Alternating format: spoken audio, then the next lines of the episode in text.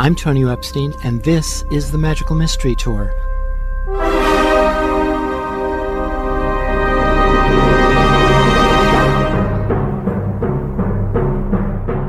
Join us as we dive into the heart of things, exploring new ideas and new ways of seeing and being in this wondrous, crazy world we share together.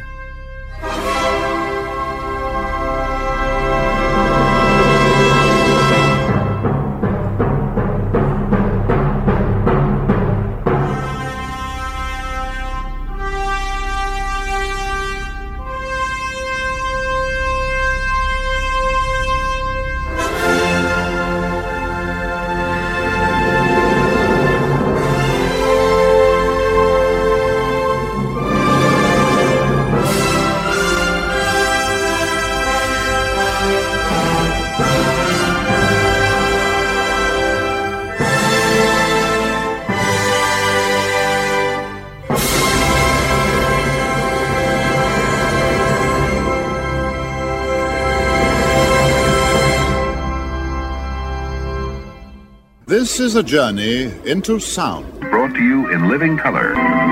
It's happening. I can feel it. How would you explain it? It's beautiful. God, it's God. I see God. How do you like that? Why, it's preposterous. Thank you very much. The fault, dear Brutus, is not in our stars, but in ourselves. Good luck. We care about your world. My guest is Peter Canova. He's the author of the award winning First Souls trilogy. He's the host of the Quantum Spirituality podcast. And his new book that we'll be talking about is Quantum Spirituality Science, Gnostic Mysticism, and Connecting with Source Consciousness, which is a fascinating cross pollination of ancient Gnosticism, Jungian depth psychology, and quantum physics to help us understand the true nature of the universe. So, Peter, welcome to the Magical Mystery Tour. Thanks. Nice to be here. So, one of the opening lines in the book is if you bring forth what is within you, what you bring forth will save you. If you do not bring forth what is within you, what you don't bring forth will destroy you. Could you talk Yeah. about that? Yeah, that's a quote from the Gnostic Gospel of Thomas, and it reflects uh, something that Carl Jung said along very similar lines. And really, I believe what it's talking about is that we contain really all the knowledge and all the power of the universe within us, but in such a diluted state, in a diluted form, that we've really forgotten what we are, where we came from, and the fact that the dimension that we're in is just one of many dimensions. And this knowledge staying dormant inside us really makes us more subject to the whims of fate, blown around kind of like leaves in the winds of fate. But to the extent that we recover this knowledge inside of us and we take what's in our subconscious and bring it to our consciousness and are able to utilize this tremendous knowledge and information, we begin to become the masters of our own destiny. And that's essentially what they were saying 2000 years ago in the Gnostic Gospel Thomas. And almost an exact same quote was issued by Carl Jung, which is also in the book, I think, right next to the quote that you just talked about, reflected in uh, depth psychology, saying the same thing. The more we make what's in our unconscious conscious, the better off that we are. And also, by not recognizing that part of ourselves, we actually subject ourselves to the whims of our ego. And that's that's the destructive effect that can happen in our lives. the ego is a construct that we have developed in order to cope with the material world, the material existence that we find ourselves in. Now, that's all well and good, assuming that material existence is the only thing there is, but it isn't. Material existence is actually the bottom rung of a ladder with many levels of consciousness preceding it.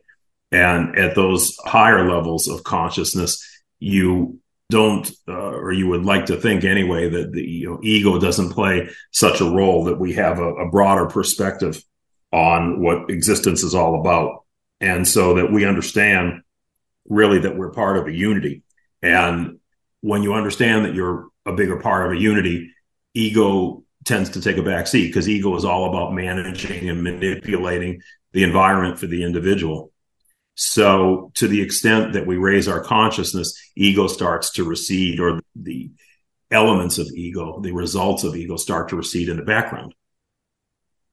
Yeah, and in the materialist perspective, the ego is tends to be worshipped as as the true representative of reality as as opposed to what it really is is just a tool. And if we make the tool the master, then we we create a, a lot of problems for ourselves. Well, yeah, the Gnostics would liken that to worshiping false gods. We've made, you know, these constructs in our own mind, which are an error, thinking that they're sort of the be all end all of existence. And in fact, they're just the opposite. They're probably more in the bottom of the ladder in terms of the scale of consciousness. And the Gnostics even felt that in the Old Testament, the Old Testament God Yahweh, the the jealous, vindictive God that uh, essentially condoned and sanctioned killing people and so forth and so on. That that that God was a outer reflection of the collective human ego, the frailties and the flaws of the collective human ego. It was a God that was made in the image of flawed human ego rather than the true supreme consciousness or supreme being, which is more what Jesus was describing in the New Testament, a God of a God of love, a God of mercy, a God of basically a God of a higher consciousness. Yeah, now that you mention that, it's fascinating how the Christian church actually pretty much rejected and suppressed most of the teachings of Jesus, except keeping his name and also resurrecting the old and what you refer to as the archonic God of the Old Testament, which was totally contrary to Jesus's teachings. It has to do with the fact that early Christianity was divided into two main branches or two streams. There was the inner, inner mystical tradition, and then there was the outer tradition. The original Christian message, Jesus was teaching a Gnostic message. And the way we know this, that he was teaching a mystical message, is right in the Bible itself. It says that unto the masses he taught in parables, but unto the disciples he gave the keys to the kingdom of heaven.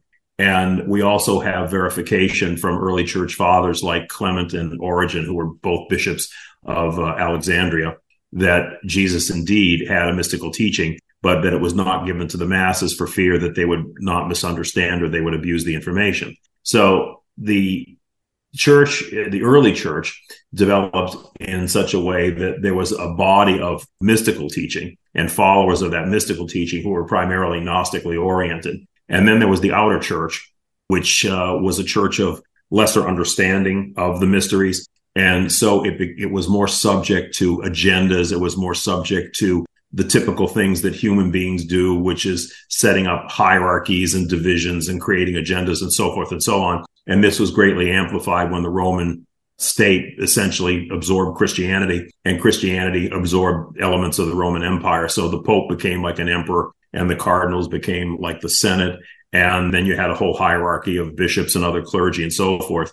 And the thing that they were promoting is that they were the intercessors between God and humanity. But the Gnostics or the mystics would say that's ridiculous. There, there can be no intercessors between God and humanity because, for one thing, the primary view of the mystical tradition was that we were not creations of God. Now, a creation is something that is separate and apart from its maker. So the puppet Pinocchio was a separate creation from Geppetto.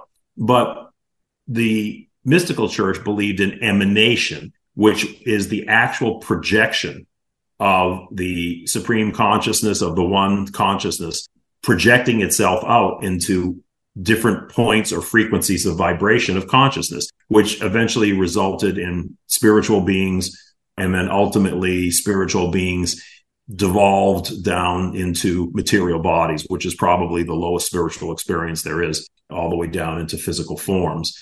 But this is a big difference. So, in other words, there was no original sin in the eyes of the early Christian mystics or Gnostic mystics.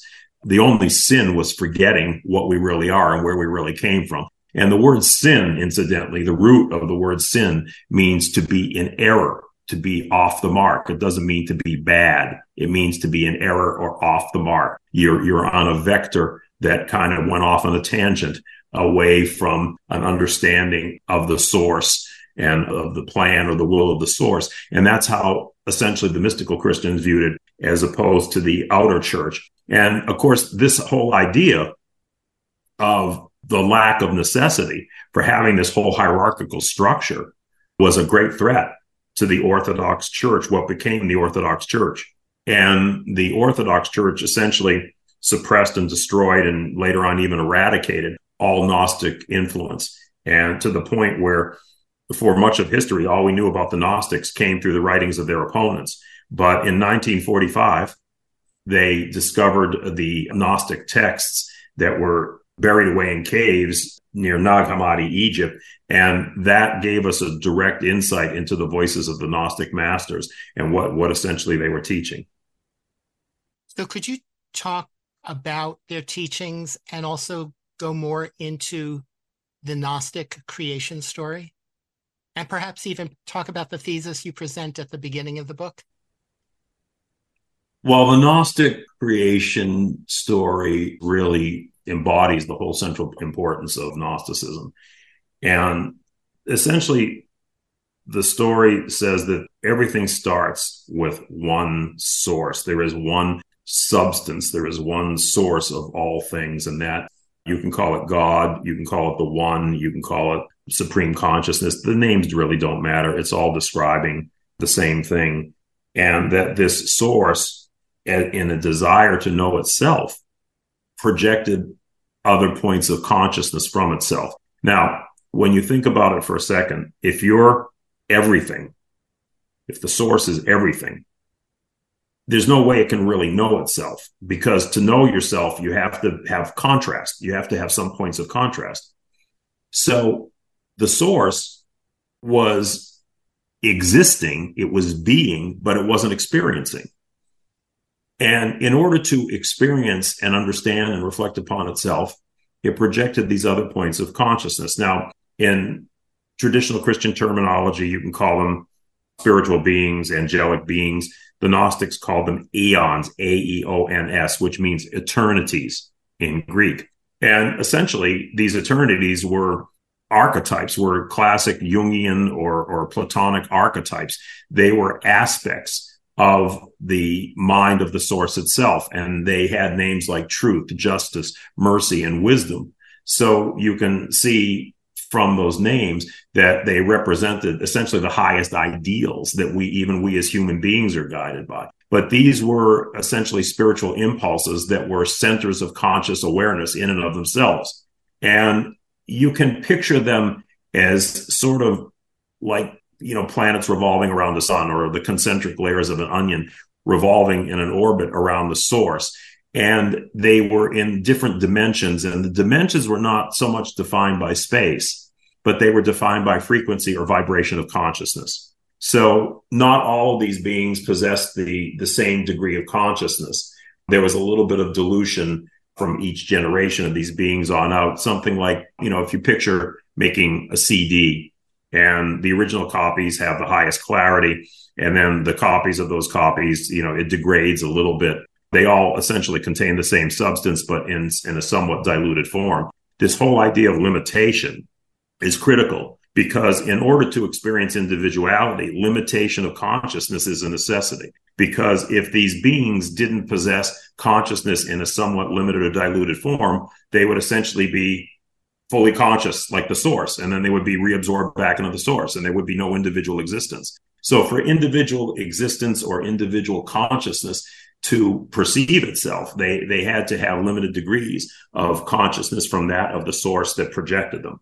So you have these levels of uh, spiritual beings, these aeons, and the youngest of them was described with the name Sophia, and Sophia means wisdom in Greek. Now, wisdom plays a big role in the Bible, particularly in the Old Testament, where you see the name in Proverbs and Job. And the only reason we don't understand the name Sophia is because we receive English translations of the Greek Bible, and Sophia is wisdom in, in English. So it was called wisdom in the biblical versions that we have. But wisdom declares that I was there at the beginning, I am co eternal with the father, meaning that she's a high spiritual being. She is the feminine aspect, the wisdom or feminine aspect of God.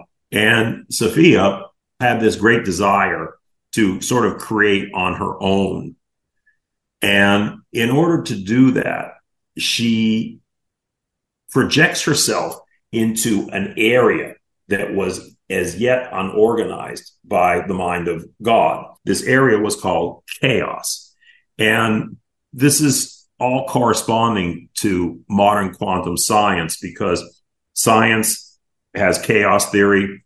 The area that chaos was located in was essentially a description of what modern quantum science calls the quantum foam or the quantum field, which is the area of potential that is full of virtual particles. And we know, for instance, that space itself is not a vacuum because even a vacuum, even a, a traditional vacuum is not empty. It contains these virtual particles or seeds of possibility that can come into being.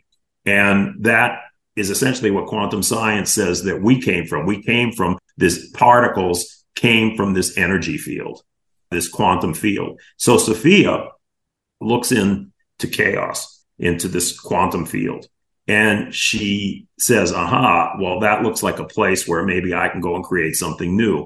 So she projects her essence into chaos. And lo and behold, chaos is not empty. It's seething with these virtual particles. And the astonishing thing is that the Gnostics gave a name to these virtual particles, which sounds very scientific and makes sense today. It was called proto matter that which exists before matter, matter and potential, because that's what virtual particles are. Virtual particles are matter in potential. So Sophia projects herself into chaos, and these virtual particles flock to her like iron filings would flock to a magnet, and they engulf her. And they start to slow down her high energy. They start absorbing her high energy, and her energy activates these virtual particles, even as her energy itself is being slowed down or subsumed. And she cries out to heaven and she says, Save me. I am becoming as lead. I am becoming as matter. Save me from this shadow of matter. Now, this may not make a lot of sense to people unless you understand some very startling things about quantum physics. So let's back up for a second. We know, number one, that Sophia came from this dimension where these aeons or these spiritual beings were revolving around the source. And those essentially are parallel dimensions. Each of those beings was a dimension unto themselves, a dimension of conscious thought or vibration unto themselves. So the first thing the Gnostics did was they gave a description of what parallel dimensions were all about. The next thing is the Gnostics described an area that was chaotic. In other words, it was unformed as of yet, which is what science calls the quantum field or the quantum potential. And in this quantum potential were virtual particles, which the Gnostics called proto matter, that, that which precedes matter. Okay. So Sophia, when she starts to have her energy slow down, she's becoming matter. It says right in the text, I am becoming matter. Now, this is an astonishing, and I mean really astonishing description of the God particle. Now, your listeners may have heard of the God particle. It was in the news quite a bit several years ago when they theorized for a long time and they finally discovered it at the Large Hadron Collider in Switzerland underground. And essentially, our universe is surrounded by a field called the Higgs field.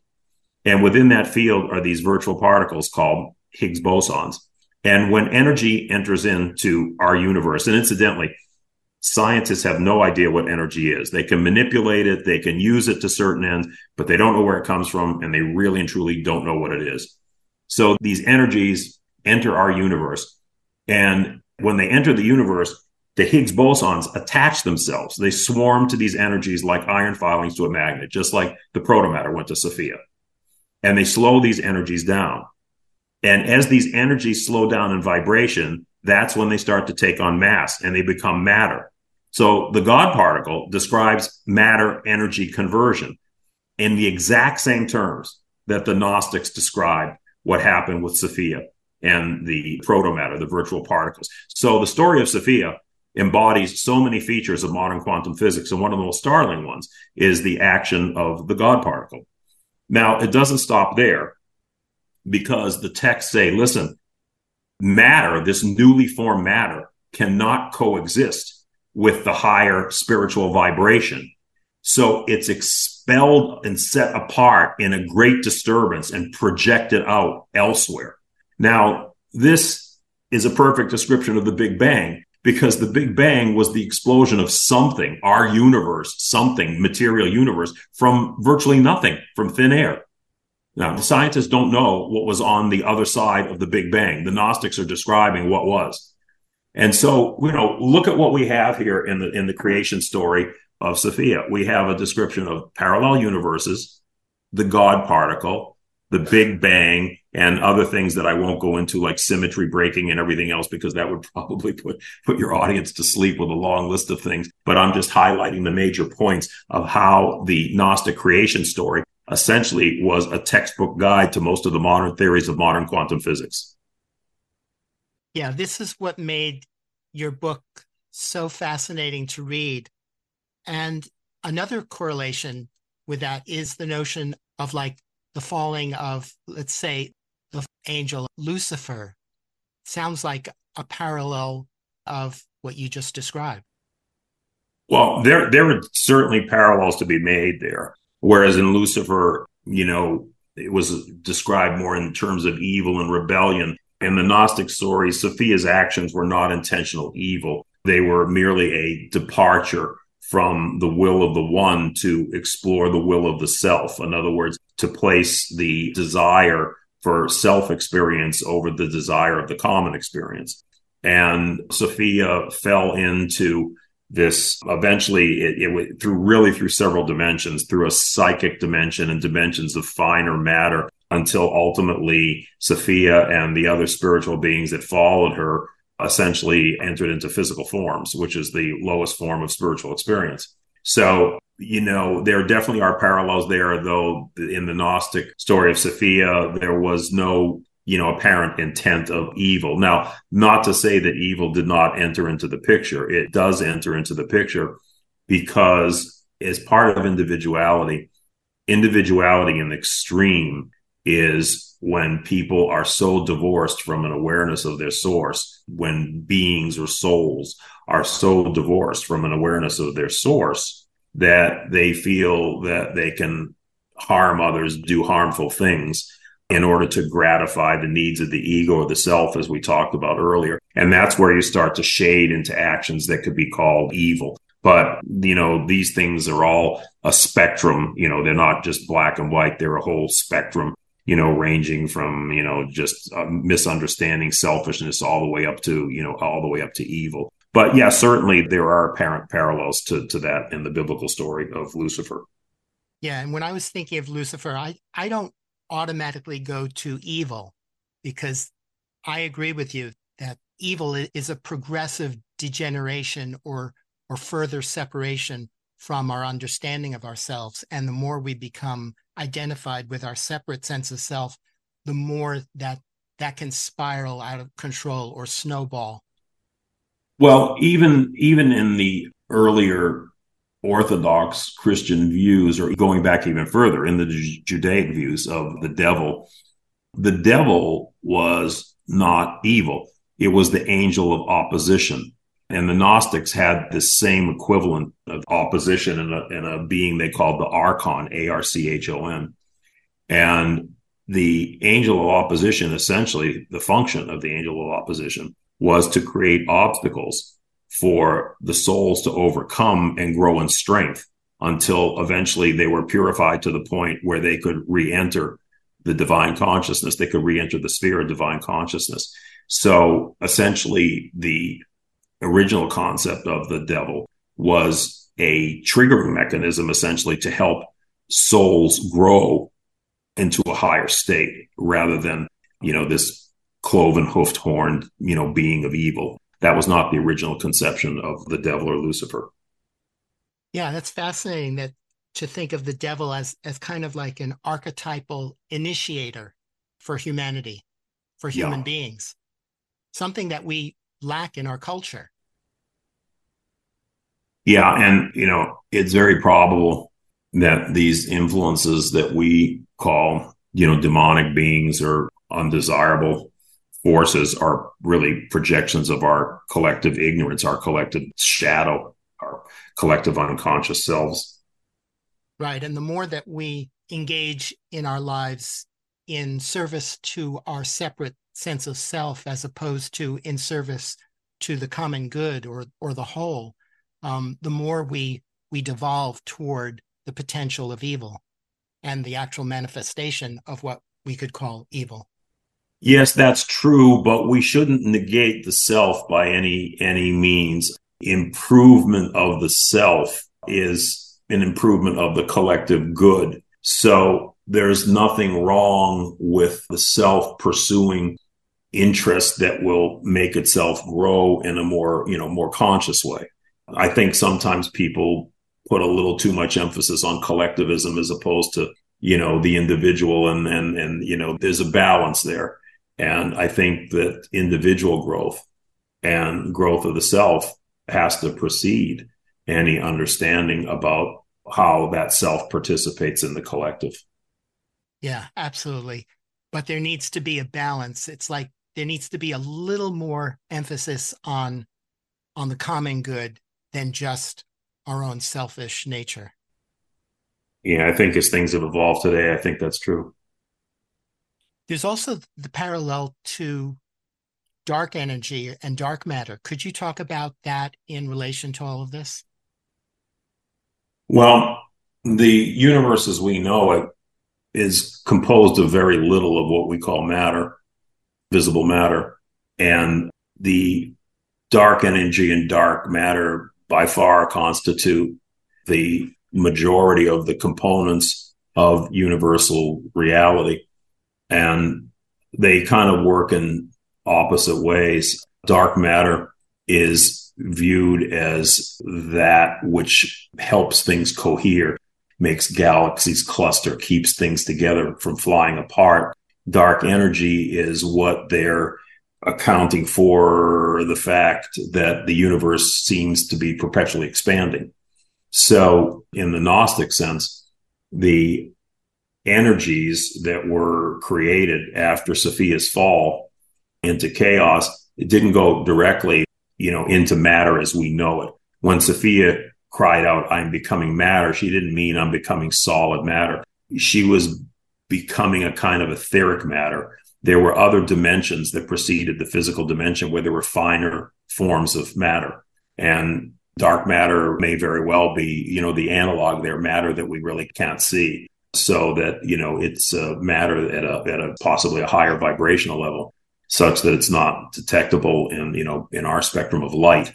And Sophia would have gone through a psychic dimension and the dimension, you know, dimensions of, of fine matter before Sophia and the souls that followed her essentially came down into the densest form of matter, which is the matter that we know of in the material world. Now, the strange thing is, even the particles, subatomic particles that our scientists identify, I mean, atoms are like 99% light energy in space they're only 1% of actual matter.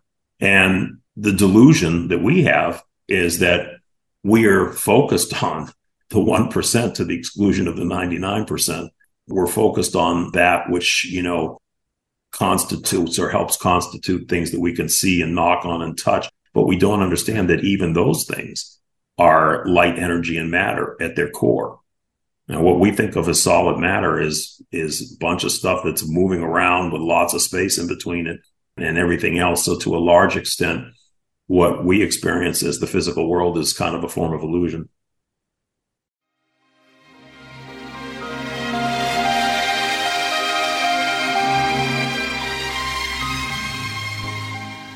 I'm talking with Peter Canova. He's the author of this book we've been talking about, Quantum Spirituality Science, Gnostic Mysticism, and Connecting with Source Consciousness. And this is the Magical Mystery Tour on WGDR Plainfield, WGDH Hardwick, Central Vermont Community Radio.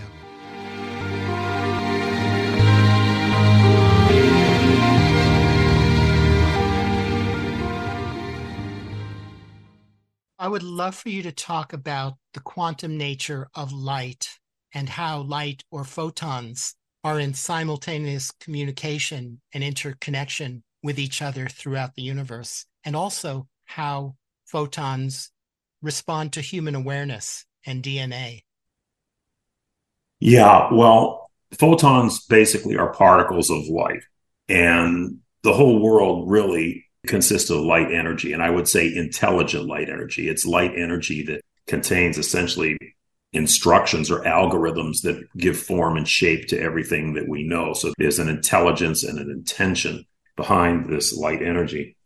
But one of the things that scientists noticed towards the last century was that particles become entangled so that, for instance, you can take a particle of light and it can have a corresponding particle that's hundreds of millions of light years away. Let me give an example to make it more real to people. Let's say there's a version of you on Earth and a version of you on Mars. And I pinch the version of you on Earth and the version on Mars says, ouch, at exactly the same time. That's called entanglement, quantum entanglement. And these particles are somehow connected regardless of distance, regardless of space and they're connected and they communicate instantaneously, even faster than the speed of light. Now, how is that possible? You don't have telephone wires in between them. They're not using fiber optics or radio signals, but somehow they're instantly communicating and correlating to one another. So this phenomenon led scientists to speculate that, you know what? Maybe instead of a world of separate appearances, what we really are is kind of a giant holographic movie. And holograms have a property where you can take any part of a hologram and slice it and dice it, no matter what shape. Each of those pieces will contain the image of the whole. That's a property of a hologram. So essentially, a whole body of theory started to come about known as the holographic universe theory that we are just one giant holographic cosmic projection and that we're really all kind of connected in this but you know we just have the appearance of separation. But in reality everything is kind of a, a coherent projection of energy. And they further gained credibility in this theory when they started studying black holes. And they started to realize that the information that's inside a black hole that makes a black hole what it is the information of a black hole you would think is inside the black hole, but it's not. It's on the outside, it's on the horizon. So, to give a more understandable example, let's say you have a bucket, and inside this bucket is our universe. So, us, the planets, the stars, the comings and goings of our daily lives and everything all happen inside this universal bucket. That's the info, that's what's called the information. So you would think that the information is inside the bucket. But what the scientists found in studying the black holes was that's not true the information is not in the bucket. It's on the outside of the bucket. It's on the skin of the bucket, the two dimensional skin of the bucket, and it's projected inward to give the appearance of three dimensional volume that you'd have inside the bucket. So again, this seemed to really give credence to the whole idea of the world and the universe being kind of a giant holographic projection. And that's why you probably have the ancients like the Hindus calling the world Maya or illusion. And the Gnostics essentially said the same thing that the world we live in is kind of a, a projected illusion. So it's pretty interesting stuff. But it seems that it's being borne out in quantum physics as well as mystical texts. Yeah, that's utterly fascinating. And the the scientific aspect of it sounds so counterintuitive for the three dimensional, you know, just to put in those terms, the three dimensional experience not being the actual source, but rather the two dimensional the quote unquote two dimensional nature of that hologram. It's just totally counterintuitive. Welcome to the world of quantum physics. If you delve into quantum physics, the very first real thing you realize is that everything is counterintuitive. Nothing is as it seems. You've kind of gone down the rabbit hole and you're Alice in Wonderland, and nothing is really as as it seems. And yet, the astonishing thing is all those crazy things that we talk about. The fact that, you know, 99% light energy in space and yet the appearance of solidity and so forth the fact that there's such a thing as solid matter when scientists have verified there is no such thing as particles. Particles do not exist. Even Max Planck, the founder of quantum physics back in 1900, said that I can assure you of one thing particles as such do not exist. What exists is an intelligent mind, a force or a vibration that brings together the appearance of these particles. So essentially Max Planck nailed it when he said that this is all the projection of a source consciousness. So, I mean, this is pretty remarkable coming from the founder of quantum physics. This wasn't Swami Ramalama Ding Dong, you know, talking to some group of naive disciples. I mean, this guy's the father of quantum physics saying these things. So, yeah, everything about the quantum world is counterintuitive. Yet the fascinating thing is it is the basis that makes up everything we know as reality, the visible world. Yeah, it's utterly, utterly fascinating. I love this stuff. And getting back to the three dimensional world that we are so familiar with and assume to be reality because we're immersed in it and it is our experience of reality. And yet, what quantum physics is telling us and what the Gnostics were saying as well is that that's just a projected illusion out of the field of of energy and light. Yes, that's an accurate statement. And I've been chewing on this for decades, ever since I read Michael Talbot's The Holographic Universe. And yeah, I thrive on this kind of paradoxical, counterintuitive stuff. It kind of reaffirms what I have sensed since childhood that everything that everybody thinks they know about everything is not only wrong, but completely and utterly wrong. And yet I had no way of putting that into words or, or even conceptualizing it. I just had this, this deep inner sense of that. There's a reason for that because we in truth are not what we appear to be. We in truth are not what we think we are. We are spiritual energy we happen to be spiritual energy that is temporarily trapped in what we perceive as material forms. But we're like a blip in the quantum field. So, I mean, look, in Florida, sometimes we used to get something called water spouts. Water spouts are essentially tornadoes that form over water and you can see the smooth water and all of a sudden you see this tornado like swirl arising from the water and forming a visible you know vortex a whirling vortex that you really don't want to be near. But you can liken it to the fact that the quantum field is that smooth surface of the river or the water. And the blip in that field in this case would be this water spout now, the water spout arises from, and it's part of this smooth energy field, but it's a temporary disturbance or blemish in that field. And essentially, that's what quantum science is telling us that what we perceive as reality is kind of a blemish or, or a ripple or a deviation from the smooth operation of the underlying energy field itself. So essentially, we are an illusion.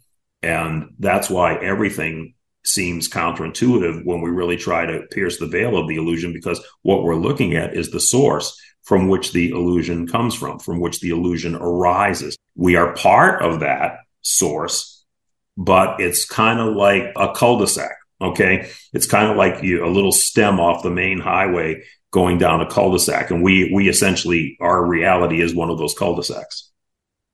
Yeah, it's fascinating. It's sort of like we we tripped and fell into a hole, and and that's our current experience of reality. Yeah, and there's certainly a lot of implications in the Gnostic text that we did kind of fall into a black hole. We fell into a place that we really weren't meant to be. That there's certainly a, a stream in Gnosticism that indicates that we fell into a dimension or a zone that we weren't really supposed to be in. Now we've got to work our way back out. a kind of unconsciously self created hole. Yes, we certainly had a part in the creation of it.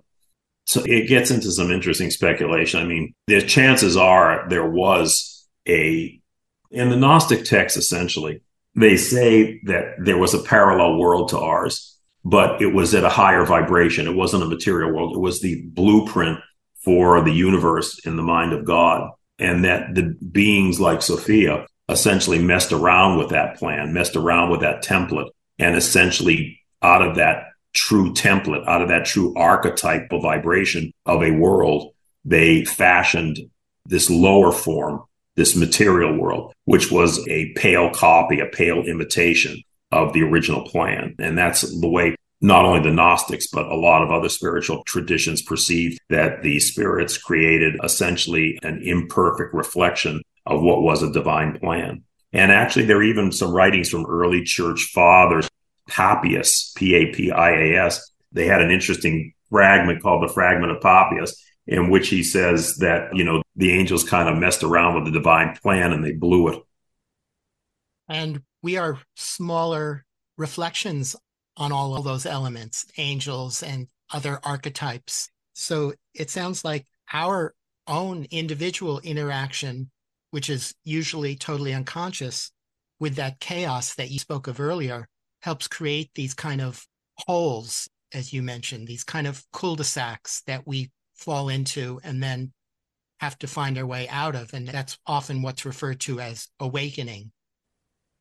Right. Yeah. I mean, remember, human consciousness, albeit far removed, is still a part of the stream of consciousness that created everything, albeit removed in, you know, diluted forms and, you know, full of ignorance and so forth. So what you hear about co-creation, which sounds like, you know, sort of new age cliche, there is definitely a basis to it. And we used our power, our our conscious creative power to build this cul-de-sac in effect. And now we're kind of lost in it. It's like, you know, it's kind of like in the old Star Trek series where they had that holodeck and, you know, they could actually project themselves into these holographic creations and they seemed very real like you know they were really now immersed in the world. They were the programmer but they became lost in their own program. And essentially that seems like what we did. Yeah yeah that that's a great metaphor for that. Because after you've spent enough time on the holodeck in those simulations you could eventually forget that you chose to go into that space and that you actually created. and, and, and, that whole that whole idea of forgetting and remembrance is really the key. We are forgotten and our, we we know everything but we've forgotten it and our task is not so much to learn but to remember. I believe there was a time when the spirits came into material form where they could go in and out of material form at will. But soon they began to identify with their creations and they began to identify reality with the boundaries of their skin. They became lost in what they had, you know, created. And our task is to remember, is to reawaken and remember what we are. We contain all all the things that we create as human beings, computers and everything else, are just reflections of operations that are already in effect at a higher level. All we're doing is remembering those characteristics of them. And so we replicate them when we think we've created something new, when all we've done is remember an archetypal blueprint that's already in existence somewhere.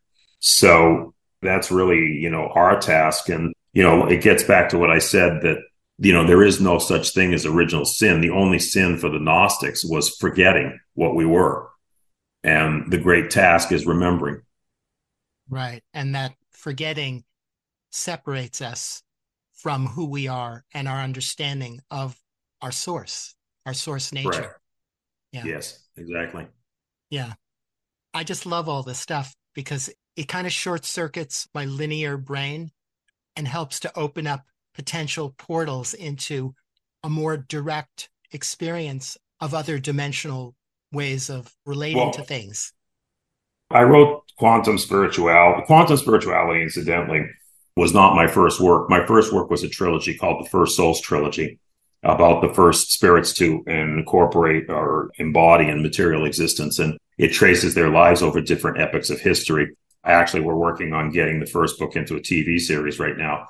But essentially, the book was written. It's a geopolitical thriller, but the underpinning of the book is, you know, is the spiritual wisdom and quantum spirituality was actually the research, 35 or 40 years of research that went into the writing of the fictional trilogy. But I did the fictional trilogy first, and then I said, okay, you know, now that that fan base, let me, you know, give the research behind what it is so people can kind of look behind the scenes, you know, like they do nowadays, the making of a movie. Well, you know, quantum spirituality in a lot of ways was the making of the trilogy. And essentially, really, what it is is a roadmap for people to help them to have extraordinary experiences with higher consciousness, which I had in my 20s and it changed my life. And I wanted to be able to, you know, knowing that I'm not unique, I might have had unique experiences, but I'm not unique in the ability to contact this information, knowing that everybody can. I wanted to give people a kind of a roadmap in order to help them experience higher consciousness, have them have their own extraordinary experiences.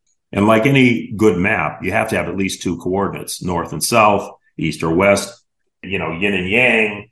And in this case, the coordinates that I used were science and mysticism.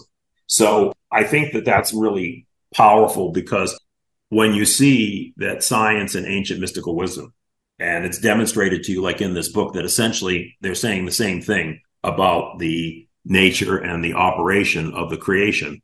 You know, you can start moving beyond faith and say, you know, wow, there really is something to this. But ultimately, you want to get to the point where you have your own direct experiences because you don't want to take my word for it. You don't want to take somebody else's word for it. That's faith. The difference is you know, if somebody tells you that fire burns, if you don't know what fire is and somebody tells you that fire burns, you can take it on faith that they're correct, but you don't really know for sure until you stick your hand in the fire. So I'm trying to get people to be able to stick their hands in the fire and have their own experiences, have their own revelations, essentially become their own prophets in order to realize things that the Gnostics realized, have experiences that people like myself had. And so this book is a series of signposts of information, of powerful information, in order to help guide people along their spiritual journey and inspire them that there is a light at the end of the tunnel. There is a pot of gold at the end of the rainbow. And we are actually multidimensional beings far beyond the three dimensional reality or illusion of reality that we're currently lost in or stuck in. And Without question. And that just reminded me of this old book called Flatland, which was this interaction between two dimensional beings and having an encounter with a three dimensional being, which then, through our own imagination, we can extrapolate what it might be like for us in three dimensional consciousness to experience four dimensional or higher dimensional beings or experiences. Yeah, I'm familiar with that book. Yeah.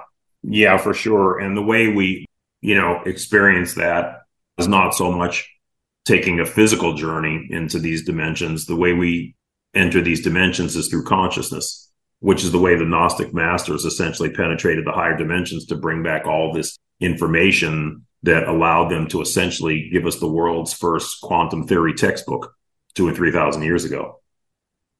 So, considering that we're operating and they were operating through their physical bodies, how were they connecting with those higher levels of consciousness?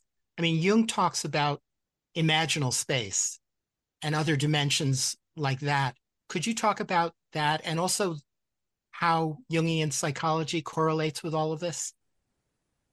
Well, we don't really exactly know what state the Gnostic masters were in. I mean, I have to assume it was some form of a, you know, a deep meditative state where they were able to mind journey into you know these other dimensions and bring back this information which is really kind of a what, what shamans do it's kind of a shamanic action you know setting foot in one dimension bringing back that information to help people in this dimension and we know that in the ancient mystery schools which basically stretch from india all the way to the british isles they would train adepts in various disciplines in order to mentally condition them to have these experiences. And it was much more scientific than what we would do today. Essentially, these these mystery schools were kind of like the Ivy League of the ancient world, the Ivy League of spiritualism. and they would study mathematics, harmonics, all kinds of different things. Too bad we lost all that knowledge today because I think people would be much more spiritually enlightened than what we are. We've gone so far over to the uh, left brain activities of science that we've really forgotten, you know, formal training in the metaphysical aspects of existence, which they emphasized back in those days in the mystery schools. And, you know, Carl Jung was what I would call a spontaneous Gnostic. He had Gnostic visions and experiences in dreams. And when he first read the Gnostic text, he essentially said, I found people who got there before me. In other words, they pretty much described almost everything that Jung was describing several thousand years ago. Of course, Jung's great contribution was contextualizing it for the modern age, for the modern people to be able to understand in psychological terms rather than in, you know, mythical terms. And, you know, Jung essentially had the same concept that there was one source, but it polarized itself into two aspects, yin and yang, male and female. And he understood that these aspects were reflected in each of us. He called it the anima and the animus. The anima was the male in all of us, and the anima was the female in all of us. So, in other words, whether you're male or female, you contain aspects of both. You contain aspects of both these energies and polarities. And Jung, very much like the Gnostics, said that to the extent that you unite those, to the extent that they work in harmony, that's when you become an actualized being, an enlightened or unaware being. And this is exactly what Jesus said in the Gnostic Gospels. He proclaimed many times, when the two become one, you will move mountains. So there are many, many other aspects that I go into in the book of how Jungian depth psychology, you know, reflected the Gnostic texts, but those are just a couple of the important ones. Yeah, and I wrote down some quotes from the book that probably come from different sources. There's um, we humans are the bridge between heaven and earth, creatures from both worlds. Thus, we're quantum creatures. And then, blessed is the man who has known these things. He has brought heaven down to earth, and he has lifted earth to heaven. Yeah, and my own personal feeling I mean, we we are spirits having a human experience, and our purpose is to spiritualize the material and bring the experience of the material back to spirit.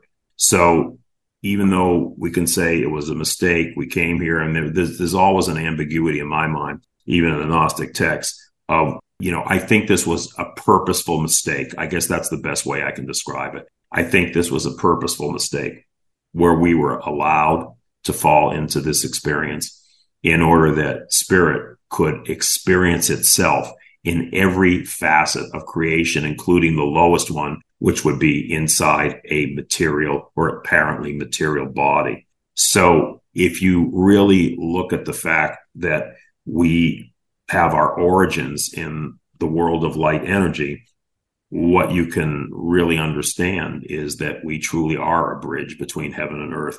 And what we experience here is essentially transmitted back to spirit. And we also have the opportunity to spiritualize this world so that one day perhaps these veils will be lifted and there's no longer heaven and earth, but they essentially become one. And that's, that's related to the quote that you just read about Jesus, what Jesus was saying. I think he's reaffirming my feeling about one day, you know, the potential is for this veil between the dimensions to be lifted and it all becomes kind of one well, it seems inevitable in the sense that, as you said, this was a purpose. You you use the term purposeful mistake, but I would even discard the mistake part of it and say that this was an intentional kind of an, an adventurous foray into the possibilities of direct experience, no matter the illusory consequences, which are just temporary blips. Granted, they are kind of cosmic blips in that they can last for billions and billions of years. But still, this is, as you said earlier, this was a an intentional desire to experience itself. Yeah, I think it could be looked at from several points of view. That's why I use the ambiguous term purposeful mistake because I think you can look at it in, in several different ways. And indeed, the Gnostics did look at it in several different ways. But I know we're getting to the end of our time here. And I just wanted to say that for those people that are interested in the book, which I think would really inspire and, and, give a lot of enlightening information to many people who are on a spiritual journey or just simply curious to understand better how the world itself works, both from a scientific and spiritual standpoint. Go to my website, petercanova.com. That's P E T E R C-A-N-O-V-A dot com. There's a wealth of information there. There's a portal to my own podcast, which is also called Quantum Spirituality. And also you can um, even access the other fictional books I talked about in the trilogy, as well as uh, a way that you can purchase quantum spirituality. So hopefully um, people who are listening here will visit the website, and I think you'll find it very much worth your while. I'm actually fascinated to check out that trilogy of yours. And do you have to run at this moment? Uh, I do. Okay. Well, it's been a pleasure to talk with you. And the last question I wanted to ask, if you have time, was how would you propose translating all of this into a way that we can effectively use it to transform our world, both individually and collectively? Yeah, well, there is a couple chapters at the end of the book that are actually devoted as to how you can bring all this knowledge and information that I provide, how you can incorporate this to heighten your own spiritual practice to hopefully get to the point where you you start to have your own flow of information coming through so you don't have to listen to people like me anymore. You can get it directly. And there's a lot of factors that are talked about on how to enhance the, your journey to be successful using, you know, imagination, visualization, desire and emotion and things like that. So that's all covered uh, in the book because the book is meant to be very practical. It gives a, a, a, great body of information, but then it funnels down into the actual ways that people can use this to change their own lives. And of course, as they change their own lives, they can then go about and become agents of change in the larger context of the world. Thank you so much for being on the show. It's been a pleasure to talk with you. Thank you very much. I appreciate it. And be well. Take care. Bye bye. Bye. That was Peter Canova. He's the author of the award winning First Souls trilogy and the host of the Quantum Spirituality podcast. And his new book that we've been talking about is Quantum Spirituality Science, Gnostic Mysticism, and Connecting with Source Consciousness. Thank you.